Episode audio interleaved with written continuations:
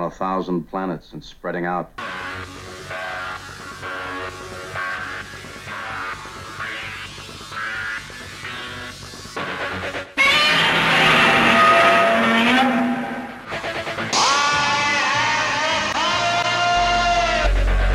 Open the pod bay doors, Hal. Danger, Will Robinson. Danger. Look, up in the sky. It's a bird. It's a plane. To the Batwolves. May the force be with you. Who is that masked man? Avengers, assemble. Good afternoon, and welcome to the Fantastic Forum. Happy New Year! I hope it's been a wonderful one for you so far. I'm Ulysses E. Campbell, and for the next hour, we're going to excite, entertain, elucidate, I don't even know why I'm reading this stuff. We're going to entertain you, though. Yeah, absolutely. And it's tough coming up with all these, and it's kind of alliterative. They were all starting with E, so, well, hey, look, but this is Fantastic Forum, and we are delighted that you have tuned in for the start of a wonderful, well, hopefully, a wonderful new year, of course, filled with challenges and excitement and thrills. But, hey, we're here, and we're glad you're here, too. So, look, first, some genre-related news before we get to today's discussion. Aquaman continues its assault on the international box office. As of Friday, December 4th, the film has earned an estimated $238 million domestically and over $887 million worldwide. It currently ranks number 8 on the list of DC Comics movies and number 5 on the list of DC Extended Universe movies. And it seems that the plateau of $1 billion is on the horizon for the James Wan-directed film, which stars Jason Momoa, Amber Heard, and Willem Dafoe. You can listen to the official FF review on our Facebook page at facebook.com/Fantastic Forum. And while you're there, if you haven't already, like us on Facebook and follow us on Twitter. We love to be liked, and we like to be followed. Wednesday, January 2nd, was National Science Fiction Day, celebrated annually by millions. The date corresponds with the birthday of noted science fiction author Isaac Asimov.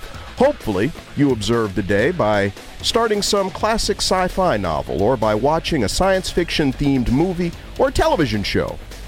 Also in the news this week, the CW has ordered a pilot for Batwoman, starring actress Ruby Rose. The character made her television debut during last month's Elseworlds crossover event between the current shows Arrow, The Flash, and Supergirl.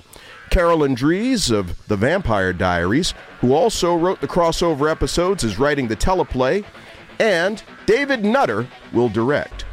Dries and Nutter... Did I say Dries? Dries. I don't know how to pronounce this woman's name. Carolyn, you're a wonderful author. Hey, but look, she and Nutter are also going to executive produce along with Sarah Schechter, Jeff Johns, and Greg Berlanti. And everybody knows who Jeff Johns and Greg Berlanti are. And surely the biggest event of this week was the landing of China's Chang'e 4 space probe on the moon. I had to look that up to make sure I was going to pronounce that correctly. The probe also deployed a lunar rover vehicle. This was the first time any country has landed a vehicle on the dark side of the moon. The probe has already sent back pictures of the lunar surface. The landing marks a tremendous victory for Chinese scientists who've been planning the mission for some time. China launched relay satellites months ago that allow the lander and rover to remain in contact with Earth in the absence of direct line of sight. You know about direct line of sight, right? You saw Independence Day. The mission promises to be dramatically expand humankind's knowledge and understanding of our natural satellite. China's space agency said in a translated statement, scientists believe that the back of the moon is more ancient than the front. The material composition and geological age of the Von Karman crater is representative and valuable for studying the early history of the moon and the solar system. The back of the moon is also a rare, quiet place that shields the radio signal interference from the Earth. I guess that's why the Transformers chose that to hide out on. You saw that movie too, right? All right, hey, look, So more on that story as it continues to develop. But today, we're talking about the new year and all that it heralds for comics, science fiction, fantasy horror, and actual science. And joining me are panelists Emily Whitten, Drew Bittner, and Roberto Ortiz. How are all of you doing? Pretty good. Hey, pretty good. Thanks. For the new year. There you go. Yeah, I really appreciate you all coming in, and especially you, Emily, because I know you're feeling under the weather. I'm going to try and keep the coughing to a minimum, sorry, guys. Well, let me know. I'll kill your mic. Hey, so, of course, this show, we are going to talk about 2019. Last week, we talked about 2018 and all the wonderful and fabulous things that happened there. But 2019, hey, we're here now. And so it's really fun to talk about all those things that are coming up. Now, I think that I will start only because I was, you know, I've sort of been thinking about this. Actually, you know what? Before I get into it, I have to issue a correction from last week. I had suggested that the streaming service that you have to which you have to subscribe was Amazon, and you know, not that was bad, but that wasn't really what I meant. And I thought later, why did I say that? I should have said that DC Comics streaming service, because you've got Titans, you've got this new Doom Patrol thing coming out. You can actually read comics on this thing. They've got all the cartoons. All I could come up with on Amazon was that Jack Ryan show. And, you know, I think because I did a couple of bits on there, that's why I mentioned it. But, people, DC Comics is the streaming service that you can't miss. It's the DC Universe, right? DC Universe. Thank you for the correction. But The Tick happens to be in Amazon, and it's actually a really good show. The Tick is on Amazon. Yes. Oh, yeah. Okay. Yes, it's a fantastic show. Well, there you go. So Amazon does have some things. Yes. So. Yeah, but it ain't. But that the recommendation I wanted to make for can't miss streaming. Anyway, so like I said, that correction. So a lot of stuff coming up this year to look forward to, and one of the things, it's award season, and surprisingly, even though it came out almost a year ago. And, you know, it's always tough when you have something that debuts so close to award season or during award season, because it wasn't eligible for consideration, I don't think then, but Black Panther in particular.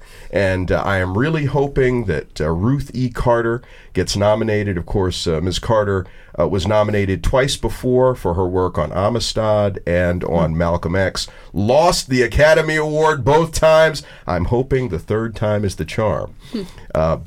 And in fact, Roberto, there were some things that I saw that you had posted on social media complaining about Aquaman and how that seemed to have been passed. But it came out so recently. And that's the problem. That was the thing with Black Panther. When you have something that comes out like right before, there's all this other stuff that they consider. James Wan basically went on social media specifically mentioning that he is angry. I saw that. And he has a great point, because... trust me, I know about visual effects, and I know you do. And I was watching the movie, saying, "How did they do this?" And were watching the movie, asking that question. No, because the thing they really got you, because you know how they do all that stuff. Yeah, man. And the thing is that then I started researching what they did and the amount of work they did for this movie, and it's so seamless. And the mere fact that there seems to be this, let's face it, the stigma towards DC Universe movies really affected his award chances. Yes, yes. And the thing that makes me angry is that people say, oh, no, there's no stigma. Yes, there is. Oh, there absolutely is a stigma. And anybody who says there isn't, in fact, it's not. I wouldn't describe it as a stigma. I would go as far as to say it's an inherent bias. Yep. But I tell you what. But where did it come from, this bias? Well, it came from the fact that DC was putting out a bunch of movies that weren't that good. Yeah. Now they're doing better. Warner Brothers. But that's where it came from, let's be honest. So do you mean to imply that makes it justified? I'm not saying whether it's justified. I'm just saying there's a reason for it. It wasn't. Yeah, I think the expectations are where they are for a reason. So, you know, But once you get out of the hole, you shouldn't be having to prove everybody I deserve to be back in the hole. It's like, agreed. Wonder Woman was a great movie. Aquaman has turned out to be a great movie. The Teen Titans TV show has turned out to be really good, especially the ending of the season. The new cartoon shows are coming, including the Outsiders. Something to look forward to for 2019. Just started, didn't it? I totally don't disagree with that, but on the other hand, if they were the only people putting out this stuff, it would be a little lower bar. But I saw Aquaman and Spider-Verse, Into the Spider-Verse, in the same week and a half period, and I know which one was the almost flawless movie versus the fun action thing. But the irony is that the Spider-Man movie was not made by Disney.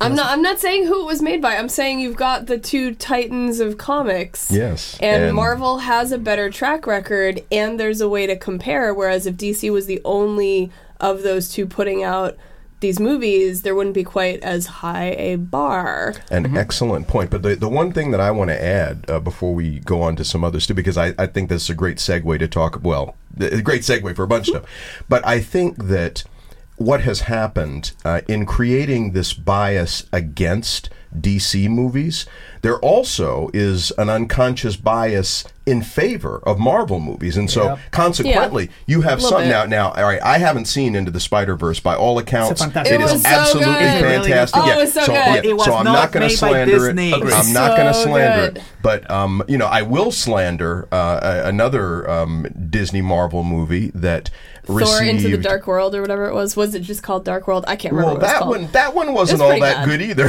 No, I'm sorry. But people didn't universally say how great that one was. Fair. No, a movie that really wasn't as great as a lot of people want to claim it was Guardians of the Galaxy. Wow. Whoa. It really wasn't. We interrupt this program because Julie is going to be out of this show. Everybody run away. Social media. Are you talking about both of them? Yeah, okay. Yeah, exactly. Yeah. Well, but the thing is, as with most ensemble pictures, and the reason that the Avengers worked so well was that those characters had been very well established in several movies in advance of the team movie.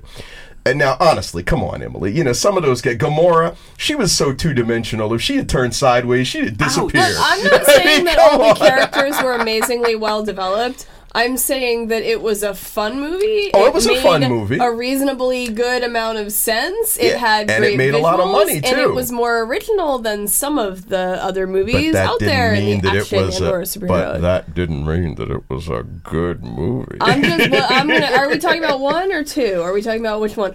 Two wasn't as good as the first one. In one, I will say, for the Groot moment alone, that movie, it made me cry. And I'm not going to spoil it for anyone who hasn't seen it already. Oh, we might as well, because if you haven't seen it by now, shame on you. Look, when he sacrifices himself for the group, that was super... It was beautiful and sad. This was after he proposed the dance-off with Ronan. Look. Look, Groot is my favorite. But, the moment when he's, killing all the bad guys, and then you look at him and he turns around and he's got that look of joy on his little animated stick face... Yeah. They did such a good job. So that character, while he only says one line, was pretty well developed, surprisingly. But you can't point at certain characters and say, there wasn't an awful lot of character work on Gamora or Korath or Nebula or whatever. But the fact is, does the film itself need every single character to be well-grounded, well-established, in order to be an effective story? Well, in order to be... I'm glad you said that, in order to be an effective story. Well, okay. If your goal is to make money, or if your goal is to entertain the audience... then no. But if your goal is to tell a well-crafted story, then there is a cohesive Act 1, Act 2, Act 3, conclusion, and all that. The story was pretty weak for the frig. It was mostly good guys versus bad guys. Yulia, I'm going to disagree with you there. I think that they told a good story.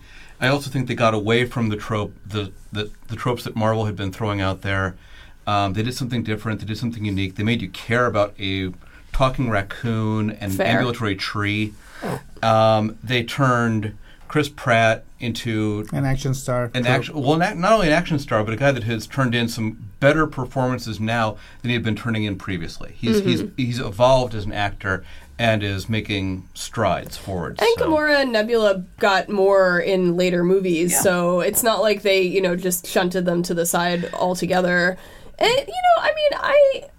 I think Gamora being a complex character, which I think she is, even if you don't see it all right away, maybe the slow burn was nice in a way, But this is 2018. We haven't touched 2019 yet. I know. I'm just going to mention this. I appreciate that. Fellow geek nerd people. Well, I appreciate that because you were busy excoriating me because I said, hey, look, it's a 2-star movie at best. But moving right along. I'm only going to let that lie because I really want to talk about Good Omens at some point. So, then let's talk a little bit about some of the things that are coming up this year that we're looking forward to. Ooh, yeah, that too. Okay, well, and Emily, since I know you're very passionate about this, and for any number of reasons, let's let you go first and talk about some movies and movies and television shows. Yuli, I've got a list of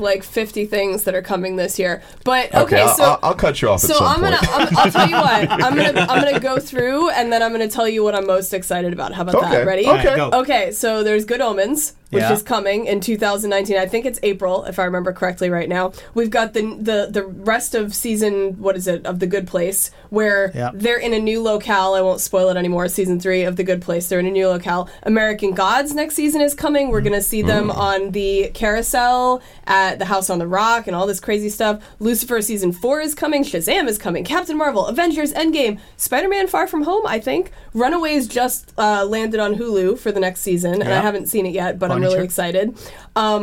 End of December of 2018, but I'm going to count it. Watership Down as a Netflix original, and I've got it on my list because I'm super excited. I'm going to count this, even though it's not until 2020. Animaniacs is coming to Hulu for 2 seasons, starting in 2020, which is awesome. I dislike The Big Bang Theory a lot, but Sean Astin is going to be on it in 2019, so I'm wavering. Pokemon Detective Pikachu with Ryan Reynolds as Pokemon. Stranger Things Season 3. Men in Black International. Star Wars The Galaxy's Edge is going to be at Disneyland and Disney World. Let me see. Oh, Star Wars Episode 9, isn't that? IX, that's 9, right? Christmas, I believe. However many Star Wars we've got now. Discovery is coming back. The CW DC shows are going to have Crisis on Infinite Earths, which is going to be crazy. Gotham's in its final season. Twilight Zone is getting rebooted. Game of Thrones in its last season. Glass is coming from Unbreakable and Split. Dark Phoenix and New Mutants. Lemony Snicket, the final season is on Netflix. And Toy Story 4. But let me tell you what I'm most excited about. My comic is coming out in 2019. Now, see, you should have let me say that. Oh, come on. That borders on self-aggrandizement. Excuse me, borders? No. Dude, if it wasn't my comic, it would be Good Omens and American Gods and But yeah, I'm super excited, Yuli. We are all super excited about that. Yes, we are. And you're in fact, we're going to have an episode where we focus just on wonderful chipmunks. Hamsters. This is why I don't let you lead for me, Yuli. No. I would have heard about this before. What's the elevator pitch? Oh my gosh! All right. So the book is called The Underfoot. The first one of the trilogy is called The Mighty Deep, and it is about tiny intelligent hamsters saving the animal kingdom in a post-apocalyptic world where there are no more humans. And The Mighty Deep is about the hamsters who have aquatic abilities. And they may meet some other animals who have different abilities. And if you're a fan of anything from Watership Down, Teenage Mutant Ninja Turtles, Chronicles of Narnia, The Rats of Nim, any of that, it's not any of those, but it pulls from my love of these things as well as my love of hamsters.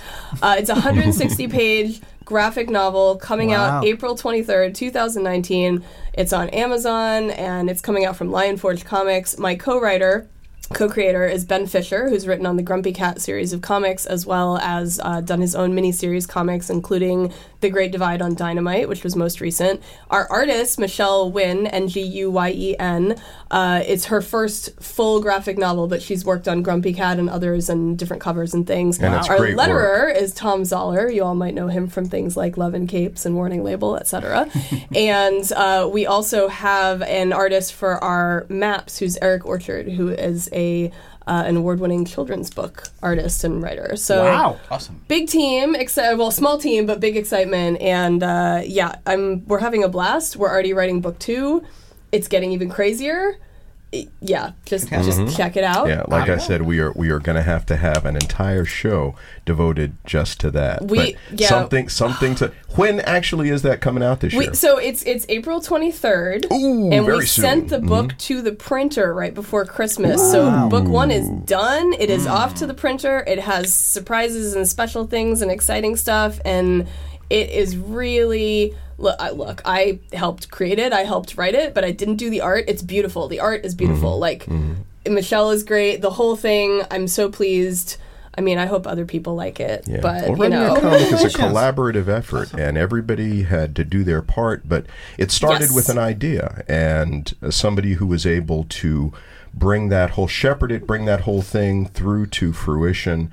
You are absolutely to be commended for your ability to conceptualize something that you have made a reality. Well, I thank you for that. Obviously, it definitely is a collaboration without Ben and Michelle and Tom and Eric and... Yeah, there's no book. And Adrian, right, who was our flatter for the colors. It wouldn't be a thing. Yes. I am very fortunate to have located by accident Ben and started collaborating with him. We met in person, didn't remember it, and then met on Twitter.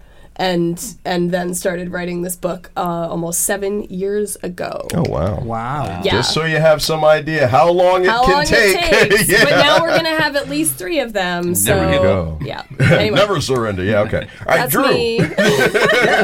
What are you looking forward to here? I mean, I'll guess talk about other people's stuff later, that's fine. Hey, like I said, we are also going to have an entire episode devoted to the underfoot. Yeah. I'm really looking forward to that. But in the meantime, and it's legitimate because it comes out in 2019. It's something you're looking forward to. That's right. There you go. So, yes, Drew, I mean, the broad strokes, what are you looking forward to here in 2019? My short list includes things like Avengers Endgame, Far From Home, Shazam, I'm looking forward to. I think is that's Far From Home fun. The Dougie one? What's Far From Home? I thought that was Spider-Man Far From Home. Sorry. Yeah. There's totally one about a dog that gets lost. Yes, there is. It may be. Of course, the Spider-Man one. I was like, that one looks... Anyway. No. That's not one of the ones on my list, but fair enough if you like doggy adventure stories. No, I mean, I'm not really into doggy sort of off the genre. That's a trailer. I know, that's why I was confused. The dog has an internal monologue, but that really doesn't count as far as I'm concerned, so... I was confused, but I interrupted. Okay. Spider-Man, I am very excited about. Go ahead, Drew. Spider-Man Far From Home, like I said, Shazam, looking forward to. I think Crisis on Infinite Earths, the CW crossover at the end of the year, is going to bring some major changes in that storyline. I think it may be the end of Arrow. I think it will be the consolidation of all the CW worlds, maybe including Black Lightning, into one world, so that they'll all be together in one world at that point. And maybe even the movie worlds? I kind of doubt it. I think that they'll continue the separation the way that Marvel has, really. I'm also looking forward to the fact that Wild Cards by George R. R. Martin and Melinda Snodgrass is actually moving into being a show. Oh, okay. They've got the writer's room. They're going to be on Hulu, hopefully by the end of the year. I'm very excited about that. As far as comics go... Honestly, the stuff that I'm hearing right now, I'm not really that jazzed about. War of the Realms from Marvel is not really lighting me up. But I expect that there will be other things in the course of the year that will be more, in my line. There's just a ton of things that are going on right now. It's kind of an exciting time to be in genre generally, and I think that there's so much there for so many different people in comic books. There's comic books that appeal to any different taste. Whatever you're interested in, you can find a comic book or manga or graphical storytelling for it. I think for movies and TV, it's really the same. I think it's fascinating that most of the big movies and big TV shows are genre things. if not science fiction or fantasy, they're at least in the genre category in some way, like, you know, maybe mysteries or cop shows or what have you. So, you know, that's kind of where I'm at. Mm-hmm. All right. Roberto? Dark Crystal. I definitely looking forward to basically what they can do with 21st century technology, specifically with puppets. That's going to be coming on Netflix. I'm looking forward, of course, to Stranger Things season 3 a lot. And to what Steve's hair is going to look like. Yeah. I'm kind of looking forward to, in terms of movies, I'm looking forward to, of course, The Avengers, Shazam, definitely. One thing I'm really, really, really looking forward to, and it's Crisis on the Infinite Earths, because I have a nagging feeling that this is an idea that they have been planning for a long time, and it's no accident that a lot of the actors that they've been hiring on their shows, on the different superhero shows in the CW, played former versions of the characters they're showing. Dean Cain is in there. I see what you're saying. The woman who played Supergirl. Helen Slater is there. Wonder Woman is there. So Linda Carter. Exactly. Yeah. And I'm not saying they're going to be allowed to even touch Wonder Woman. That's probably not in the cards ever. But Helen Slater could actually play an older version of Supergirl from another universe. Dean Cain could play another version. And I think that basically if they feel ambitious... And they give some hints that they might even go there with The Flash from the 90s. They might actually pull that card. Where's Tom Welling? That's what I want to know. He's directing. He's directing a lot. He's in Lucifer, or at least he was. I don't know if he is now because I'm behind. And Michael Rosenbaum's still floating around, so. What's that? Michael Rosenbaum's still floating around. That's true. But Michael Rosenbaum. Yeah, but the interesting thing about that is that I agree that since it's not going to be a mid-season, it's going to be fall, I really think there's going to be the end of Arrow. I think... Batwoman is being set up as a replacement for Arrow. Yeah. I think they're going to streamline the continuity of those shows. I suspect that we might get a surprise with Black Lightning basically joining this quietly. They haven't announced it. Yeah, I was wondering about how they're going to pull Black Lightning in. I think we're going to see it. I think he will definitely be part of it. Mm-hmm. And it's all Batwoman. They're not going to tell you they're doing it, but I think they're going to sneak it as a surprise. Mm. What I'm wondering is that if they will include DC Universe in any way, shape, or form in this thing. Mm-hmm. Yeah, you know, I doubt seriously, and I'd love to see Black Lightning as a part of what they're doing in that CW thing. But the reason I doubt it is just because of logistics. All those other shows are shot in Vancouver, and Black Lightning is shot in Atlanta, and there's no way that you're getting around that. Supergirl specifically was filmed in L.A. For one season. Yeah, and it was on CBS, too. Yes. And I know what you're talking about. They did that thing with The Flash, but because Supergirl was on CBS and The Flash was on the CW, and they had a lot more money to do Supergirl when it was on the CW. When it was on CBS. In this season, for that specific, I forgot the name of the crossover they just did. Elseworlds. Elseworlds, thank you. Which I actually got to see. Yay! They actually filmed big chunks of it for no good reason in Chicago. Yeah, so if they can put the logistics to do that. That was for Gotham City. Yeah, for Gotham. And that's not cheap to actually just move all the cast. But the thing that you need something that looks particularly... Well, and Vancouver, I mean, you can double Vancouver for a lot of places, that was going to necessitate actually doing something else. This is not hell on earth. Let's go to a place that might look like this. It's Detroit available. Where the slaughterhouses began, you know. Yeah, to address Yuli's point, though, about where they filmed, I don't think there's necessarily a problem. You can certainly bring Cress Williams to Vancouver to shoot some scenes with the other characters. Yeah, depending on what the production schedule is like for the other show. I mean, which I have no idea what in the heck they're doing with any of that. You know, I would love to see it. Mm-hmm. Since it's all being done by one company, it's probably easy for them to juggle the schedules around a little bit. So, so there's always that.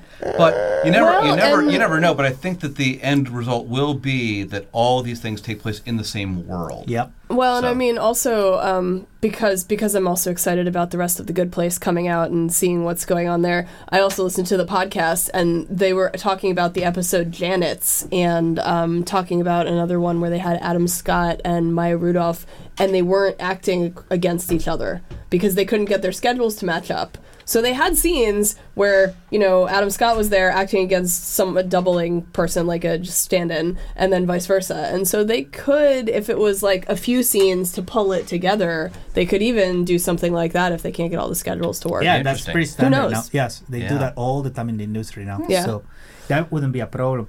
I still like it when they can act against each other, but... How about the Disney streaming service? Are you guys looking forward to that? Yeah. Ooh. Actually, yeah. Yeah, I haven't seen that much about it, to be honest, but what I have seen I'm interested in. Disney Plus, yes. Mm-hmm. That certainly is going to be interesting, but something else that's interesting is the fact that WERA is a community radio station. We're non-commercial. We rely on the ongoing generosity of our underwriters, our sponsors, and our listeners for the totality of the operation of the radio station.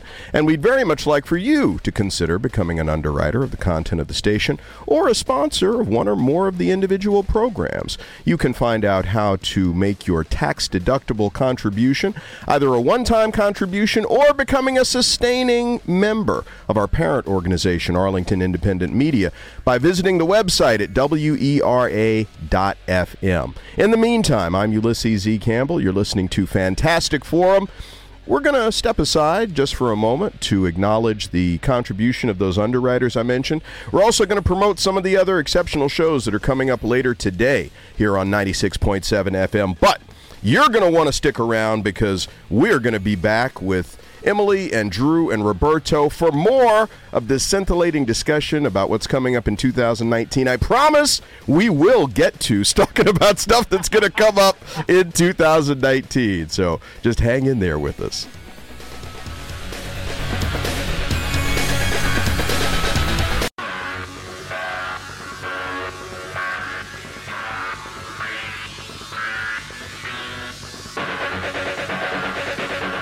And welcome back to the Fantastic Forum here on WERA 96.7 FM, Radio Arlington. We are Arlington. We are your community radio station. I'm Ulysses E. Campbell, joined in studio today by Emily Whitten, Drew Bittner, and Roberto Ortiz. And we are talking, well, sort of, we're talking around what's coming up in 2019. But I promise that we are going to get a lot more focused on that during this second half of the show. So let me just tell you that one of the things that I am especially excited about, and I'm actually ashamed that I'm excited about this, but I'm hyped about that damn Game of Thrones coming back on HBO. I mean, I sort of know the way it's got to go, but the way that they jacked us up at the conclusion of the previous season, and they made you wait this extra long period of time for this final season of it, and the fact that it's a truncated season. Yeah. And no spoilers. Yeah, not really. You know, all right, but it depends how you look at spoilers, because the one thing that I'm sort of curious about with all of this now is, what is George R.R. Martin's incentive to actually finish the series of novels? He won! It's fairly obvious he won! He'll keel over and die and give the middle finger to the fans who basically were excited that there will be a final book. There won't be one! Well, but I mean, it wasn't just a final book. I mean, he was working on The Winds of Winter. I think it was, it's supposed to be like three more, Drew, yeah. I mean, this wasn't just one more book. He started these things in 1996. Yep. Yeah. He's not going to finish. And yet, I mean, I floated the idea online that, you know, he's basically told the story through the TV show. Yes. He's not really interested in going there, but but a lot of his friends, I know a bunch of the people that he writes with and knows, they said, no, he really wants to finish this, that he's serious about it. I said, well... Then do what Stephen King did and do it! They are 5 million pages long each, so it takes a while. They're and he writes slow as I don't know what. And he's doing all sorts of different things, but he's whole time. I mean, he doesn't write that slow. He can speed up, but... I think part of it is that there's a certain amount of it's not fun anymore. Yeah. There's a certain amount of expectation that's weighting him down too. I think that's probably a lot of it. Yeah, I mean that he wants to make sure this is War and Peace. This is going to be his lasting statement to science fiction. His manifesto, as it were. And so I mean there's that too. But I mean I think It sounds from the people that know him as though he does want to finish, but will he or won't he? Who knows? You know, Stephen King needed to have a car hit him to realize that he needed to finish the Dark Tower. And he realized that he's mortal, and that's why he did it. And he has a point about that you're mortal. If you want to leave a legacy, you better basically finish. He used to be a TV guy, for crying out loud. You know, he gets the point of deadline. His legacy is this show. Obviously, you know? Yes. I mean, the fact, and it's still his story. I mean, you know, as we were, you know, I was jumping all in terms of the underfoot. I was jumping on the fact that, you know, the people who write these things, I mean, regardless of, you know, and of course it's a collaborative effort, all that, but the fact that you have this thing that gets done and all these people contribute to it is substantial. And so... Well, and like, you know, I've got at least 4 other ideas I want to make into things right now, but it took some time to get one of them to publication almost, you know, so I mean, that's a problem. Yep. But exactly. It can take a while. No, I mean, it's not a problem, so to speak, but I understand how these things can, as you say, take a while. But not downplaying specifically how long it takes to do this, but there's the reality specifically that mortality basically is coming. And let's not be too morbid at George R. R. Martin. You know, come on. He could live to be 100. You don't know. It is what it is. I mean, and I don't think that necessarily factors a lot into his thinking, but... Who knows?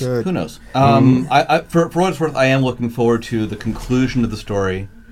I am looking forward to seeing where these characters end up. I have some expectations. I have some ideas for where it might go, but we'll see. But the thing is, the question is that we should be asking is, are the expectations the fans have realistic? That has nothing to do with it. No. 2019, I don't want to go off on a tangent. Like I said, I'm excited about it, but there's other stuff I'm excited about, too. I mean, to a lesser degree. I'm excited about this whole Star Wars World thing. I mean, I haven't been to Disney World in, like, I've never been to Disney World. I've been to Disneyland, but I've seen, you know, this thing under construction. In fact, you know, Mike Lunsford just went last month. Oh, that's right. And he was talking about, you can see, because, like, you from the hotel or something, you can see, now. So and I was like, damn, check this out. I've been to Disneyland and Disney World, but Disney World much more recently, and we were there a few weeks ago, and you can see large amounts of the building over the fence now, and... Ooh. I know, I mean, they've got a video online, there's like a couple of rides, Millennium Falcon's Smuggler's Run, and then the Rise of the Resistance, and so there's a couple of big rides coming. It's, according to my sources, it's like 2 to 3 football field size, and it's the biggest like installation or addition that they've done on the Disney properties. You were in Disney recently, right? I was Disney World. Okay. Yeah. Do you go to Animal Kingdom? Yes. Do you go to the World of Pandora? Not at this trip. Because they got a World of Pandora? I went on other trips. Yeah. Wait. So you're talking about from the... Avatar. Avatar. Yeah. I was thinking the James Cameron thing. Yeah, it is. And it's really, you know what, if you do go at night because the lights are so beautiful. Mm-hmm. During the day it's nice, you know, but go at night if you are just going to go through. What other sort of immersive ride things do they have? Yeah, but that's where I'm headed. Basically, the reason I mentioned the World of Pandora is because from my sources, what they were doing Disney is that they basically got that IP as a dress rehearsal for Star Wars, specifically in terms of how much they could push the immersiveness of a land. Yeah, they're saying a lot about that and making a big deal about that, and they're supposed to be building a hotel where you can book a whole experience where your whole family will be, like, met and, I think, given identities of, like, characters in the world. Why not? It's actually, she's right. Yes, for Star Wars. I'm sorry, not for Pandora, but for Star Wars. Right, exactly, when they, I don't know if the hotel is 2019 or 2020, but it's 2020. It's coming up as part of the whole Star Wars Galaxy's Edge build. And you're part of the story for however long you stay. Yeah, it's like you get assigned a... It's kind of like, you know, when you had the thing where it would say your name up on the display when you went through the line because it would sense your, like, magic band or whatever. It's, like, way more than that. But that's, again, maybe a dress rehearsal learning experience to get to those next points. Actually, Emily, one of the things I heard is that Disney is taking from their experience running cruise lines, and they bring a lot of the people who basically do Disney cruises and said to them, okay, if we had a cruise in space, how would you do this? And the whole experience basically is based on their experience that is very detailed on how to entertain people in a limited environment for 2 days. And I kind of love that because that's like the flip side of, so unfortunately there hasn't been another one yet and I don't know if there ever will be, but when the Fantasy Cruise happened and I went on that, it was people who designed theme parks who brought in people who ran conventions to work with them.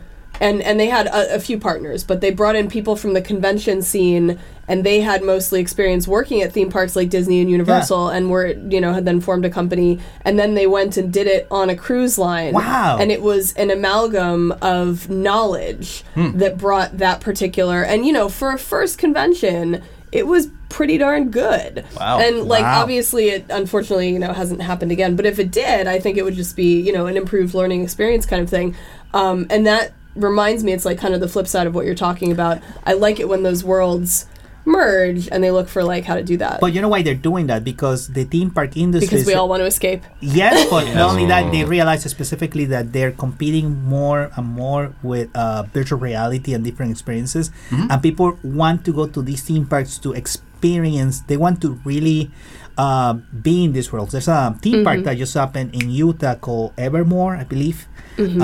That it's supposed to be a live action Dungeons and Dragons environment that you go in and just live like you're in Dungeons and Dragons. I mean, I think it's because, you know, like kids are kids and they're just going to love it, but I think it also gives adults a, I don't want to say excuse per se, but a reason to play.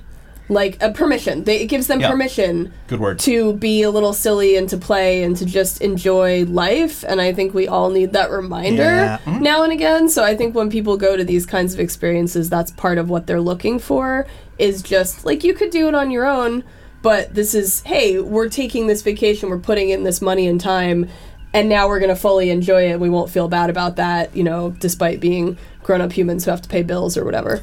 So I think there is a certain measure of, you know, I just wish I'd had that when I was a kid. Oh, yeah. You know, going into all of this. Mm. Yeah, but on the other hand, how cool can we make it? The flip side of that I concern myself with sometimes is, if it's all done for you, what do you do for yourself? Like, what's our next creative, era going to be like? That's a real problem. Yeah, I mean, I love a lot of the stuff that I'm seeing, and I will experience it if I, you know, have the time and money to go at the time when it's open, hopefully. But at the same time, you know, I watch more TV now than, you know, I read books, and I grew up reading a lot more books than the TV I watched, even though I did both. And I think books are a richer environment a lot of the time. And in the same way, it's like maybe you're playing out in the backyard is the richest environment to start with, and then you can go and experience this stuff. Obviously, people will still do both. Well, but I mean, my 9-year-old is obsessive about watching videos on YouTube, and that's her creative expression. That's where she finds creative fulfillment. And I'm a little bit concerned because I don't see where she's able to engage her own creativity in doing that. She's getting it all done for her, like you said. Mm-hmm. So that's exactly what I'm talking about. There's this whole like, where do you make your mark in all of this? Mm-hmm. Where do you learn how to tell your own stories when all these stories are being told to you? And, you know, I'm reminded of instances where I've had, not in this case, well, I'll tell you one about, real quick, about my kids and one about some other kids. But, you know, I was somewhere, I forget, but these kids, some toy, but it wasn't animatronic. And, you know, they were like, well, what does it do? You know, and they didn't want to play with it because they didn't do anything, and you couldn't flip a switch.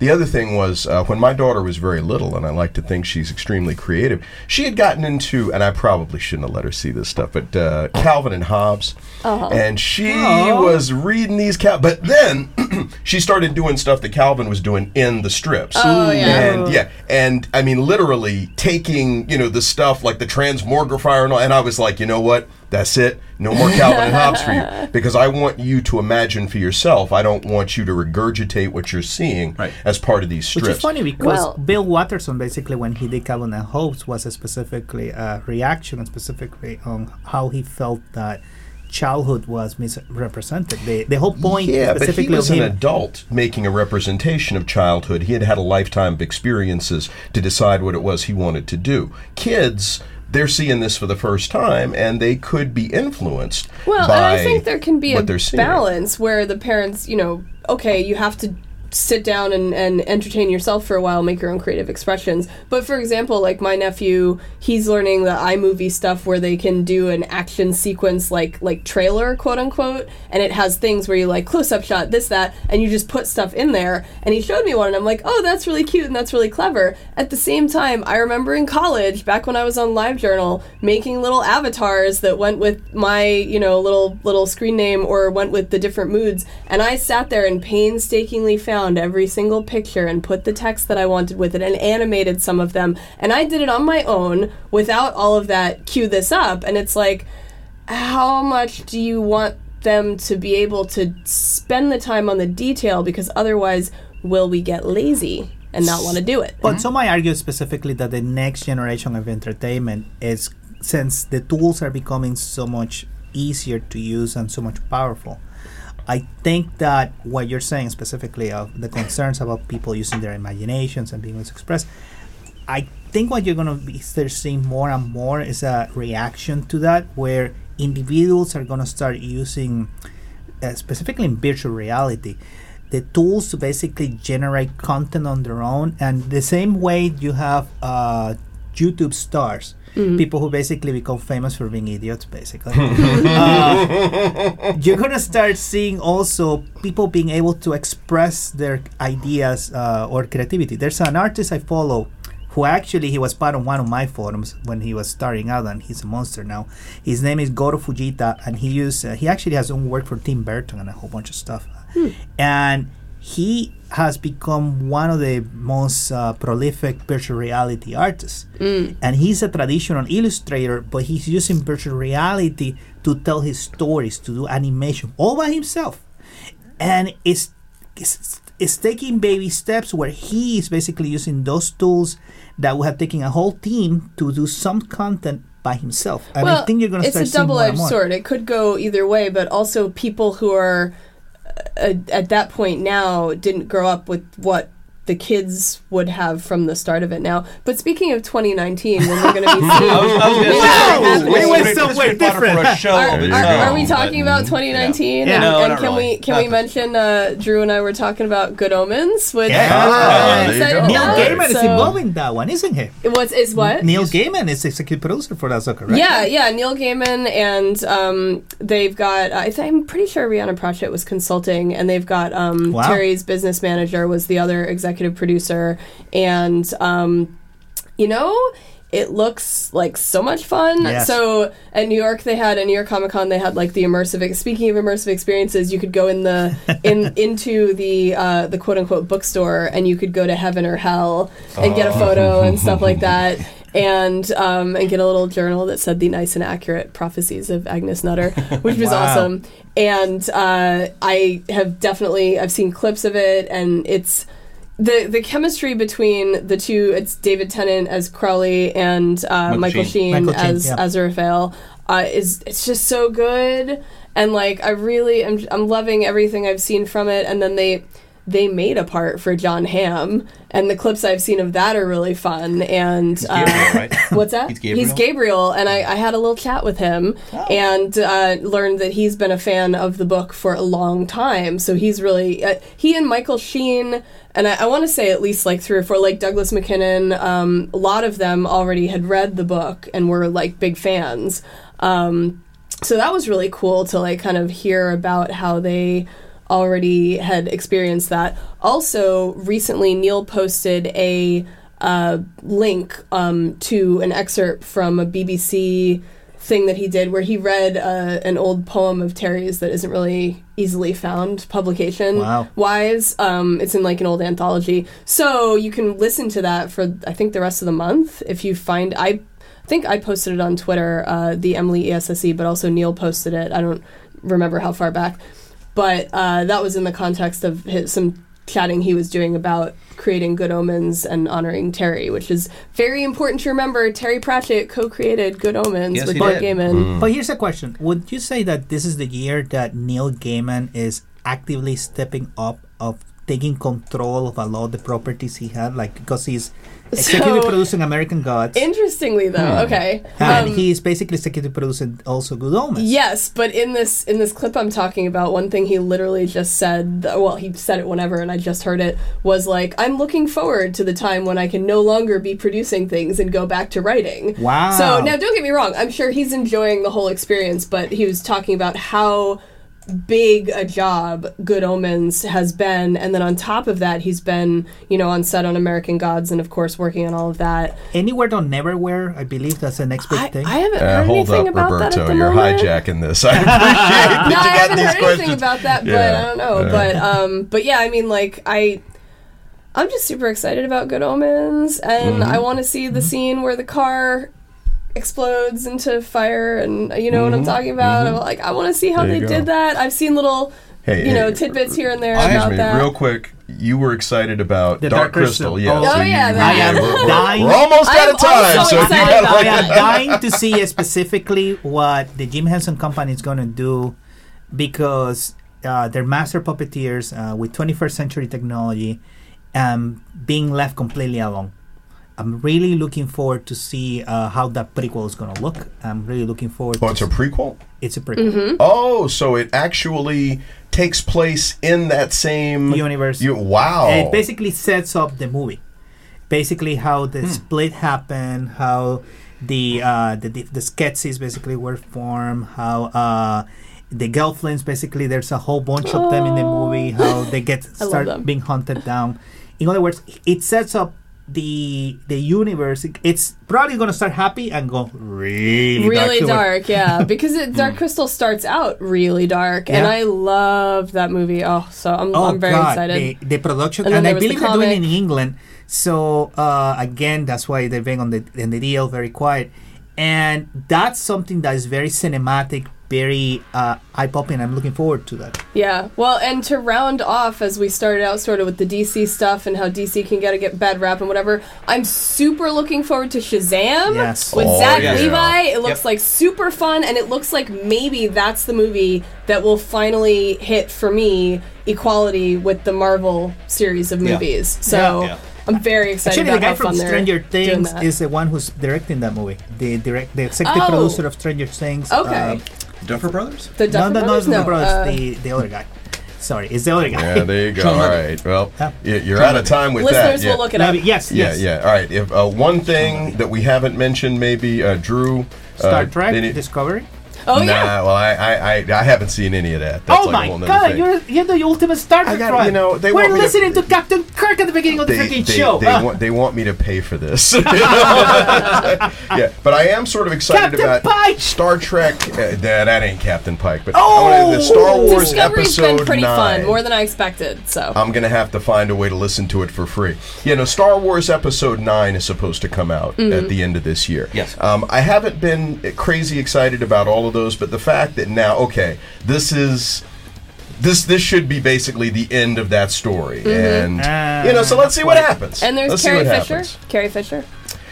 Yeah, that's bittersweet, I mean, but they found a way to have her in it, and I'm just Abrams has some very interesting things. He has some interesting ideas. He likes this, and he's been, like I said, the first one he did was universally pretty well received. I didn't hate the second one, but, that took it on the chin, so we just got to see what happens. I mean, my favorite parts have been the puppets, the animals, we've got BB-8 and Porgs and Crystal Foxes and all that. So I'm just looking forward to seeing what the next marketable, cute animal thing / droid is going to be. Indeed. And then I'll buy it, and I won't be too bitter. Yeah. You know what I love about that movie? How they're lying. Thanks so much for tuning in, because Fantastic Form is also a TV show. If you're in the Arlington area, you can check it out. Tonight, Saturday at 8 p.m. on Arlington Independent Media, Comcast Channel 69, Verizon Fios Channel 38. Also, check out our website, fantasticforum.tv. We've got the various TV and radio episodes and segments broken out for your convenience. Thank you so much to Emily Whitten, Drew Bittner, and Roberto Ortiz. Thank you for tuning in. This show re-airs Wednesdays at 3 p.m., but in the meantime, I hope that you have a wonderful start to this year, and tune in again next week. Same bat time, same bat station.